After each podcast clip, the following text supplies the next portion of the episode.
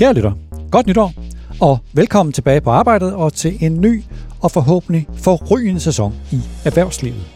Og velkommen tilbage til Topchefernes Strategi, hvor vi starter op med tre helt aktuelle nyheder. Tit, når vi i medierne starter op efter jul og nytår, så sker der ikke rigtig noget i erhvervslivet. De første dage i januar er ofte sådan en slags agurketid. De er lidt til den kedelige side. Som om, at alle lige skal i gang igen oven på juleferien. Men sådan er det ikke i år, så lad os starte den nye sæson med at se på tre helt aktuelle historier fra denne uge, og alle sammen fra landets førende erhvervsmedie, Børsen. Forårets store, alt overskyggende økonomiske udfordring, i hvert fald en af dem, det bliver overenskomstforhandlingerne på industriens område. De startede hos Dansk Industri i onsdags, hvor forhandlerne fra DI og fra CO Industri mødtes, og hvor de markerede starten med det obligatoriske pressemøde. Et pressemøde, hvor de traditionens tro siger så lidt som muligt. De er jo på vej ind i en forhandling. De var fire. DI's administrerende direktør Lars Sandal Sørensen, vice administrerende direktør Kim Kravgaard og CEO Industris formand Claus Jensen og Mads Andersen fra Industrigruppen i 3F. Det bliver de fire, der nu skal forhandle, og i en tid, der er præget af uforudsigelighed. Man kan roligt sige, at tidens vigtige ledelsesmæssige vilkår, det er uforudsigelighed. Og det gælder også forhandlingerne om de nye overenskomster. Først og fremmest på grund af inflationen, som ingen af forhandlerne har forhandlet i før, men også på grund af svingende energipriser, pressede forsyningskæder og en sikkerhedspolitisk alvor, som ingen rigtig kan overskue. Og så er der jo diskussionen om afskaffelsen af Storbededag, statsminister Mette Frederiksens helt utroligt opportunistiske lønløfte til offentligt ansatte i valgkampen, samt at både arbejdsgiver og fagforeninger har medlemmer, der vidderligt er hårdt økonomisk presset i den her tid. Du kan læse en omfattende dækning af optakten til forhandlingerne i børsen, hvor vi følger forhandlingerne tæt. Men i alt det her, hvad bør man holde øje med? Jeg har et bud på, at jeg vil holde øje med især to ting. For det første, så møder en CO Industri op med et synspunkt, som er nyt for mig. Det kan godt være, at jeg ikke har fulgt godt nok med, men det er altså første gang, at jeg hører det synspunkt udtrykt så tydeligt. Nemlig, at lønmodtagerne har et efterslæb i deres løn, og at forklaringen på det lønefterslæb, den er, at en stor del af forhandlingerne foregår decentralt, det vil sige ude på de enkelte virksomheder. Jeg kan ikke vurdere, om det synspunkt er rigtigt eller forkert, men det er under alle omstændigheder et vigtigt synspunkt, fordi det udfordrer hele ideen med det moderne overenskomstsystem. I hvert fald den del af det, der omfatter minimalløn og mindstebetaling, modsat den del, der omfatter såkaldt normalløn og som forhandles centralt, for eksempel transportområdet. Jeg kan huske, at da jeg tilbage for mere end 30 år siden, som nyuddannet og håbefuld ung, øh, Kant Pol arbejdede i Dansk Arbejdsgiverforening. Jeg var sekretær for Hans Gård Christensen, den daværende administrerende direktør i DA, og det var en kæmpestor og mangeårig ambition for Hans Skov Christensen og for DA at få flyttet løndannelsen væk fra de centrale forhandlinger mellem nogle få mennesker i København og ud lokalt på de enkelte virksomheder. Det var ud fra et synspunkt om, at jo tættere løndannelsen er på de enkelte virksomheder, jo tættere er den også på det praktiske liv derude. Det er 30 års arbejde for at opnå det, som nu bliver udfordret, når fagbevægelsen hævder, at den decentrale løndannelse simpelthen giver lønmodtagerne et løn efterslæb. Altså, at modellen har en slags indbygget systemfejl, og at en større del af forhandlingerne derfor skal rulles tilbage og gøres centrale igen. Som sagt, jeg kan ikke vurdere, om fagbevægelsen har ret i deres påstand. Men der er ingen tvivl om, at den påstand, den bliver et vigtigt element i forhandlingerne, og det kan få en stor betydning for, om parterne kan nå et forlig. Altså at arbejdsgiverne så at sige kommer til at give en strukturel indrømmelse for at få et forlig, Men måske også sådan, at sådan en strukturel indrømmelse kan bane vejen for, at fagbevægelsens motivation til at sige ja til en aftale, den stiger. For det andet, så er der selvfølgelig selve processen. Det er sådan mere taktiske forløb. Vil det lykkes for dem at lave et forlig? Lars Sandal Sørensen og Claus Jensen sagde igen og igen på deres fælles pressemøde i onsdags, at forhandlingerne om de nye overenskomster bliver rigtig svære denne gang. Meget vanskelige. Et forhindringsløb, kaldte Lars Sandal Sørensen det. Men de to indrømmede jo også, at de siger faktisk det samme hver gang når de starter industriens forhandlinger. Det er en slags rituel besværgelse, der har til formål at dæmpe forventningerne, især i deres baglande. Personligt så tror jeg, at alvoren kan vise sig at være en fordel for forhandlerne. Altså, alvor fremmer forståelsen, som bekendt, også hos baglandene og hos både DI og hos CO Industri er der stærke interesser i at nå et resultat. Er det en svær opgave? Ja, det er det. Absolut. Udfaldsrummet er ekstraordinært stort, og især fagbevægelsens forhandlere er sårbare over for en forventet aggressiv nej-kampagne fra ekstreme kræfter i bagladene, især hos 3F. Men det her, det er altså, hvad de to parters forhandlere er trænet i. De er rutinerede forhandlere, de er erfarne, de er vant til at finde de små brikker, der kan samles til et puslespil, som medlemmerne kan acceptere. Nu skal de simpelthen vise, at de også kan præstere det i en tid, hvor uforudsigelighed er tidens store udfordring. Hvis vi nu skal tage sølvpapirshatten på, mit bud er, at udfordringen den bliver ikke at lave et forlig. Det kan de fire forhandlere godt finde ud af. Udfordringen den bliver at lave et forlig, som baglandene og især fagbevægelsens bagland vil stemme ja til. Og når det strammer til om halvanden måned, så vil der opstå en række taktisk komplicerede og meget krævende dilemmaer. Et eksempel. Hvis nu, hvis CO Industris forhandler Claus Jensen og Mads Andersen vurderer, at de nok ikke vil kunne få et forlig stemt hjem af baglandet, hvad vil de så gøre? Vil de så indgå et forlig med arbejdsgiverne alligevel, trods risikoen for, at de to fagforeningsrepræsentanter lider et stort personligt nederlag, men simpelthen for at sikre, at der ligger en aftale, som senere vil kunne bruges af en regering til at lave et indgreb i en eventuel konflikt. Vil Claus Jensen og Mads Andersen så at sige ofre sig i en større sags tjeneste? Det bliver spændende at se alt sammen, og det kan godt gå hen og blive dramatisk. Men forløbig, så bliver det stille og roligt. Forhandlingerne om de private overenskomster foregår seriøst og disciplineret i lukkede og fortrolige rum. Kedeligt, absolut, og der bliver ikke en masse dramatiske tv-billeder, men til gengæld så skaber det et bedre forhandlingsklima. Det er helt modsat forhandlingerne om de offentlige overenskomster, som ved de seneste forhandlinger er endt i uværdige og kaotiske og nærmest skør gokkeagtige scener foran forlisinstitutionen. Lad os håbe, at det går bedre hos de private forhandlere. Lad os håbe på et kedeligt resultat, hvor alle er lidt skuffede, lidt sure. Det plejer jo at betyde, at det er nogenlunde ansvarligt alt sammen. Og så, kære lytter, er der det nye regnskab fra nemlig.com. Dansk erhvervsliv er fyldt med optimistiske mennesker, ildsjæle, mennesker med en livstrøm, som de går efter, et livsprojekt, som de kæmper for. En af de mest optimistiske er Stefan Plenge, lederen og medejeren af Nelme.com, hvor kunderne køber deres dagligvarer på nettet og får dem leveret på deres hjemmeadresse. Stefan Plenge og Nemlig.com har været med i lang tid efterhånden. Og årene har været en lang række af underskud. Underskud på underskud, mens Stefan Plenge igen og igen har fortalt om, hvor meget hans omsætning vokser og vokser, og at overskuddet nok skal komme en gang ude i fremtiden. Stærkt støttet af hans tålmodige hovedaktionær, Anders Holk Poulsen. Forleden kom nemlig.com med endnu et regnskab og endnu et underskud, og på spørgsmålet fra min kollega, børsens journalist Peter Højer om, hvornår nemlig.com mon vil give overskud, så svarede Stefan Plenge, citat, det her er et volumenspil, og jeg tror, online dagligvarehandel kommer til at blive markant større de kommende år, jeg vil ikke give en specifik dato for, hvornår vi skal levere overskud. Citat slut.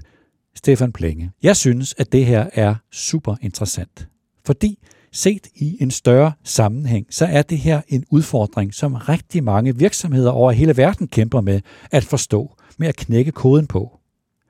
Hvor meget er den moderne forbruger, som ønsker bekvemmelighed, villig til at betale for sin bekvemmelighed? Det er et stort spørgsmål. Handlen med dagligvarer på nettet oplevede et voldsomt spring under corona, men nu ser det ud til, at væksten flader ud. Dertil kommer det nye kommercielle vilkår i tidens erhvervsliv, nemlig at de stigende renter har sat en stopper for rigeligheden af penge. Investorernes tålmodighed over for langsigtede løfter om vækst er afløst af et stærkere fokus på kortsigtet lønsomhed. Det ser derfor ud til, at tidshorisonten for at levere overskud er rykket endnu længere væk for Stefan Plenge og hans majoritetsaktionær Anders Holk Poulsen. Da corona og nedlukningen ramte danskerne i 2020, så opjusterede nemlig .coms to store konkurrenter, Selling Group og Coop, deres forventninger til handel med dagligvarer på nettet. For eksempel så startede Føtex dengang med at tilbyde levering på kundernes hjemmeadresse. Og jeg ser stadig Føtex biler køre rundt i gaderne her i København, ligesom jeg ser Coops biler køre rundt. Når de traditionelle dagligvarevirksomheder havde været afventende, så skyldes det især omkostningerne ved at bringe varerne ud, og at de har bundet mange ressourcer i deres fysiske butikker. Og dertil kommer, at det er nemmere at inspirere kunderne til at købe noget ekstra i den fysiske butik, end det er i den digitale butik. Men da corona ramte forbrugerne og skabte en pludselig og voldsom vækst i handlen på nettet, så turde Coop og Salling Group ikke at vente længere. Og både Per Bank, topchef i Salling Group, og Kren Østergaard Nielsen, topchef i Coop, udtalte her til børsen for to år siden, det var mig selv, der talte med dem, at nu omfattede de onlinehandlen som en del af deres kerneforretning. Så hvad nu? Nu er coronanedlukningen afsluttet, kunderne er tilbage i de fysiske butikker, der er stadig vækst i onlinehandlen med dagligvarer, men vækstraterne flader ud. Det er lidt svært at se nogle aktuelle tal, men når man læser i for eksempel Financial Times og Wall Street Journal, så ser det ud til, at markedet for både onlinehandel med dagligvarer og den beslægtede branche, budtjenesterne, er under et hårdt pres nu. Dertil kommer, at inflationen har udhulet købekraften, og at kunderne søger mod discount. Både Per Bank og Kren Østergaard Nielsen har udtalt, at de er på vej med usædvanligt dårlige regnskaber. Trods alt det her, så fastholder Stefan Plenge sin optimisme. Citat. Det her er en rejse, hvor vi kontinuerligt bliver ved med at lave investeringer. Der er dog ingen tvivl om, at vi har taget meget store kvantspring de sidste par år. Vi har en platform og forretning nu, som vi tror på kommer til at få mærkbar betydning for danskerne de kommende år. Citat slut, sagde Stefan Plenge til børsen forleden. Imens ser det ud til, at Coop og Salling Group er på vej tilbage til deres oprindelige positioner, når det gælder den digitale udvikling. I stedet for at satse på hjemmelevering, så satser de på digitaliseringen af den fysiske butik, for eksempel med Coops app og Coop Prime og med Bilka to go. Jeg vil ikke blive spor overrasket, hvis der snart kommer en nedprioritering af Føtex og af Coop.dk Mads hjemmelevering. Og så er vi tilbage ved det spørgsmål, som jeg indledte med. Hvor meget værdsætter de moderne forbrugere deres bekvemmelighed? Set i et strategisk perspektiv, så er det spørgsmål stadig ubesvaret. Det er en slags løbende diskussion. En diskussion, som hele tiden udvikler sig, og hvor vi både før og under og efter coronanedlukningen er blevet klogere, men uden at nogen er lykkedes med at knække koden. Moderne forbrugere har travlt, og de ønsker bekvemmelighed, og de forbrugere, der handler online, de er kommercielt set attraktive. Men omvendt, så er problemet med omkostningerne til udbringning af dagligvarer uløst, og inflationen har udhulet købekraften. Og til trods for ny teknologi, så er det endnu ikke lykkedes at udvikle en bæredygtig forretningsmodel i det her marked. Men omvendt, potentialet er stort, så mange aktører vil fortsætte med at forsøge. Så der står Stefan Plenge.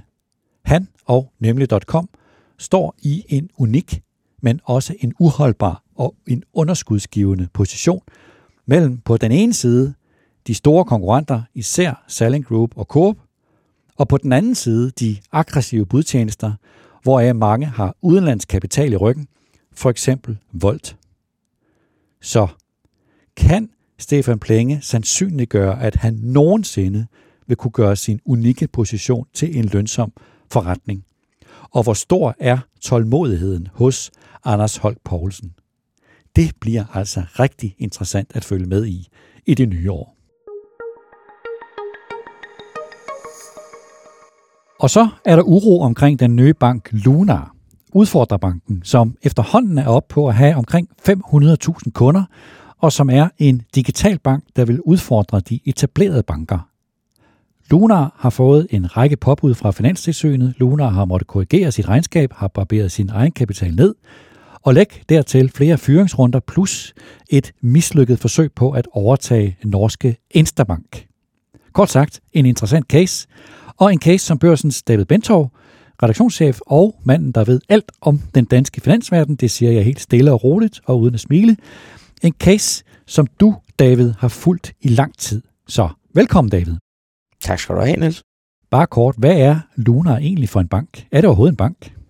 Lunar er en bank. Øh, Lunar har en øh, siden august 2019 har de haft en fuld banklicens, det vil sige, at de må tage imod indlån fra almenheden, som det hedder på, på juridisk, og de må lave alle de aktiviteter, som en normal bank gør. Øh, de har så meget konsekvent sagt, at, at vi er ikke en normal bank. Øh, de har grundlæggende sagt, at, at vi vil revolutionere bankdrift, vi vil lave bankdrift på en helt ny måde, men, men i juridiske termer er det en, en bank, ligesom Arbejdens Landsbank er det. Og hvad er deres forretningsmodel, som gør, at de, så at sige, de i hvert fald siger, at de vil udfordre de etablerede traditionelle banker? Det, de siger, er grundlæggende øh, tre ting, som, som er fuldstændig korrekte. Øh, for det første siger de, at øh, vi er en fuld digital bank, det vil sige, at der er ikke nogen filialer, hvor man kan gå ind og, og møde fysisk en bankrådgiver. Øh, så siger de, at, at he, alle vores IT-systemer, som jo er enormt vigtige for banker, øh, de er bygget for grunden. Det er meget vigtigt, fordi de fleste banker i Danmark har nogle IT-systemer, som mange af dem er jo øh, tilbage fra 70'erne, i hvert fald elementer af det. Øh, og det tredje, de har sagt, det er, at, at alt sådan kommunikation imellem kunder øh, og, og, og banken, øh, det foregår grundlæggende via en, en mobil app, øh, det de kalder en, en finansiel super-app. Øh, så, så de adskiller sig helt klart fra, fra alle andre banker, vi kender. Og så er de jo sådan i deres selvforståelse en udfordrer. Altså jeg kan huske, vi havde øh, Ken Willum, deres, øh, deres leder, på en bankkonference her på børsen for, for nogle år siden, hvor han viste billeder fra deres, øh, fra deres lokaler, at, at man kunne se, at, at ude ved deres toilet, der havde de simpelthen fotografier hængende af topcheferne fra de store etablerede banker, som øh, sådan et forsøg på også over for hans, hans medarbejdere at, at understrege, at det her det er dem, vi er op imod. Altså så det ligger dybt i dem, det der med udfordringen. Er der forretningsmodeller andre steder, som man ligesom kan sammenligne med, med Lunar Bank? Jo, man kan sige, at ideen til, til Lunar opstod jo omkring øh, 2014. Øh, faktisk øh, går de et par år længere tilbage end 2019, fordi de lavede en aftale med Nykreditbank om, at, at de ligesom kunne, kunne arbejde på Nykreditbanks licens, øh, men, men havde deres egne app. Øh, og, og det er helt klart, at, at de er blevet inspireret øh, af, af flere andre af det, man, man kalder neobanker. Øh, et, et oplagt sammenligning, det er en, en tysk bank, der hedder N26, øh, som på mange måder sådan kører efter samme sådan strategi med, at, at jo jo, vi er, vi er en bank, men, men vi er også en app, og vi er også en fintech. Øhm, og, og det de jo har til fælles, de her neobanker, som, som jo er der, hvor en, en traditionel bankdirektør øh, sådan får lidt naturvise trækninger, og, og måske også et finanstilsyn, det kommer vi tilbage til, men det er, at, at ligesom andre teknologivækstvirksomheder, øh, så siger de, at vækst er vigtigere end at have overskud. Og det er der, hvor, hvor banker som N26 og Lunar øh, skiller sig ud. Det er, at de siger, jamen selvfølgelig ved vi godt, at vi på sigt skal tjene penge, men i første omgang er det meget vigtigere at vokse, uanset at det giver meget store underskud. Man har set i andre brancher, altså teleindustrien er jo berømt for at se iværksættere dukke op, og så selvom de har underskud, så helt bevidst nærmest har underskud. Til gengæld så samler de så mange kunder ind som overhovedet muligt, og så i håb om, på et tidspunkt, så bliver de så attraktive for de store i branchen, at de bliver købt op. Er det i virkeligheden, tror du, Lunars skjulte forretningsplan? Der er meget, der tyder på, at, at hvis man sådan kigger på øh, den måde, de agerer på, øh, fordi øh, vi på børsen og andre medier sidder jo ikke inde i hovedet på, på, på ejerne øh, eller ledelsen i Lunar, men hvis man ser, hvordan de agerer, øh, så har de brugt enormt mange penge på markedsføring. Øh, der, hvor de blandt andet har skilt sig ud, øh, det er, at, at de har sagt, jamen, jamen du behøver ikke at være primær bankkunden hos os. Du kan beholde din almindelige bank, og så kan du have os som nummer to bank. Øh, og så havde de jo en, en meget betydelig succes med at tilbyde øh, øh, indlånskonti, hvor man fik øh, 0 i rente, eller måske et lille plus oven i købet, øh, på et tidspunkt, hvor der var enormt meget omtale og, og vrede over, at, at de fleste andre banker jo havde negative indlånsrenter. Øh, så, så der er meget, der tyder på, at, at, at det med at få så mange kunder som overhovedet muligt, og så sælge øh, virksomheden, er, er helt klart noget, som, som virker til at have været en del af forretningsmodellen. Så er der jo forløbet her, det sidste sådan halve til hele år med, med øh, Luna Bank. Altså de forsøger at opkøbe norske Instabank, og det bliver så afbrudt øh, på en ret sådan øh, spektakulær måde. De bliver også ramt af stigende renter, som du lige redegjorde for før, så har de jo den her vækstmodus, at, at de skal sådan set først lave vækst, altså de skal først og fremmest lave vækst, og så senere kan overskud komme, og det, den forretningstankegang bliver hårdt ramt af øh, de stigende renter, og så har vi en række påbud fra Finanstilsynet. Så den korte version, hvad er det egentlig, der er foregået i, i Luna Bank sådan de sidste halvårs tid? Altså i virkeligheden, hvis, hvis vi går lidt mere end et, et år tilbage, altså det, det der jo nok i virkeligheden er sket, er, er et, i virkeligheden ret markant strategiskift. Fordi hvis man læser øh, Lunars regnskab for 2020, som kom i begyndelsen af 2021, så skriver de direkte, jamen vi ønsker ikke at være en traditionel bank. En traditionel bank lever af at tage noget indlån fra nogle kunder og betale dem 0 eller meget lidt i rente, og så låne nogle penge ud til nogle andre, og så leve af den her renteforskel. Øh, og så nogle gebyrer og nogle finansielle ydelser oveni. Og, og Luna siger, jamen, jamen, jamen det der med at låne penge ud, det, det er sådan set ikke det, vi vil. Øh, vi vil have sådan nogle, nogle forskellige sådan nogle øh, medlemsfordele, kan man næsten kalde det, hvor man får nogle bestemte kreditkort eller et eller andet, og betaler en, en månedlig gebyr, eller de kan sælge nogle forskellige investeringsforeninger eller kreditkort til mig, og så leve af det. Øhm, og så kommer de lige pludselig og siger, øh, først køber de en, en, en svensk udlånsvirksomhed, der hedder Lendify, som har et udlån på et par milliarder svenske kroner. Og så kaster de deres kærlighed på Insta øh, Bank, øh, som er noteret på det norske vækstmarked, øh, som også er, er en neobank, men mere traditionel. De, de, har sådan, de lever af at låne penge ud til, til norske forbrugere og til det svenske. Øh, og, og så vil de lige pludselig have dem.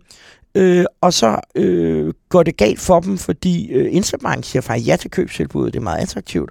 Øh, men det danske finanstilsyn siger, at hvis de skal godkende købet, øh, så er de bekymrede for, at, at, at Lunar taber så mange penge. Så de kræver simpelthen, at, at Lunars ejer kommer flere penge. Og det siger ejerne nej til. Og, øh, og det ender med, at, at øh, hele købsudbuddet frafalder. Øh, Instabank har truet med sagsanlæg, øh, og det er på godt dansk det, vi kalder noget værre roderi. Så hvad, hvor står Lunar øh, nu, David? Altså, har Lunar en, en, en fremtid som øh, en sund forretning? Lunar står et meget svært, svært sted. Øh, på den ene side har de over 500.000 kunder. Det er mere en arbejdslandsbank. Det er på alle måder imponerende. Øh, på den anden side, øh, i de første seks måneder af 2022, øh, står de nu og har tabt øh, et godt stykke over 700 millioner kroner. Øh, så der skal komme nye penge hele tiden fra ejerne. Øh, og det er ret svært at se selv med fyringsrunder og så videre, hvordan de kan skære deres omkostninger så meget, så indtægterne bliver højere. Øh, så, så det man kan sige nu, det er, at, at Finanstilsynet er kommet med alvorlig kritik af den måde, de driver banken på, den basale bankhåndværk, kan man sige.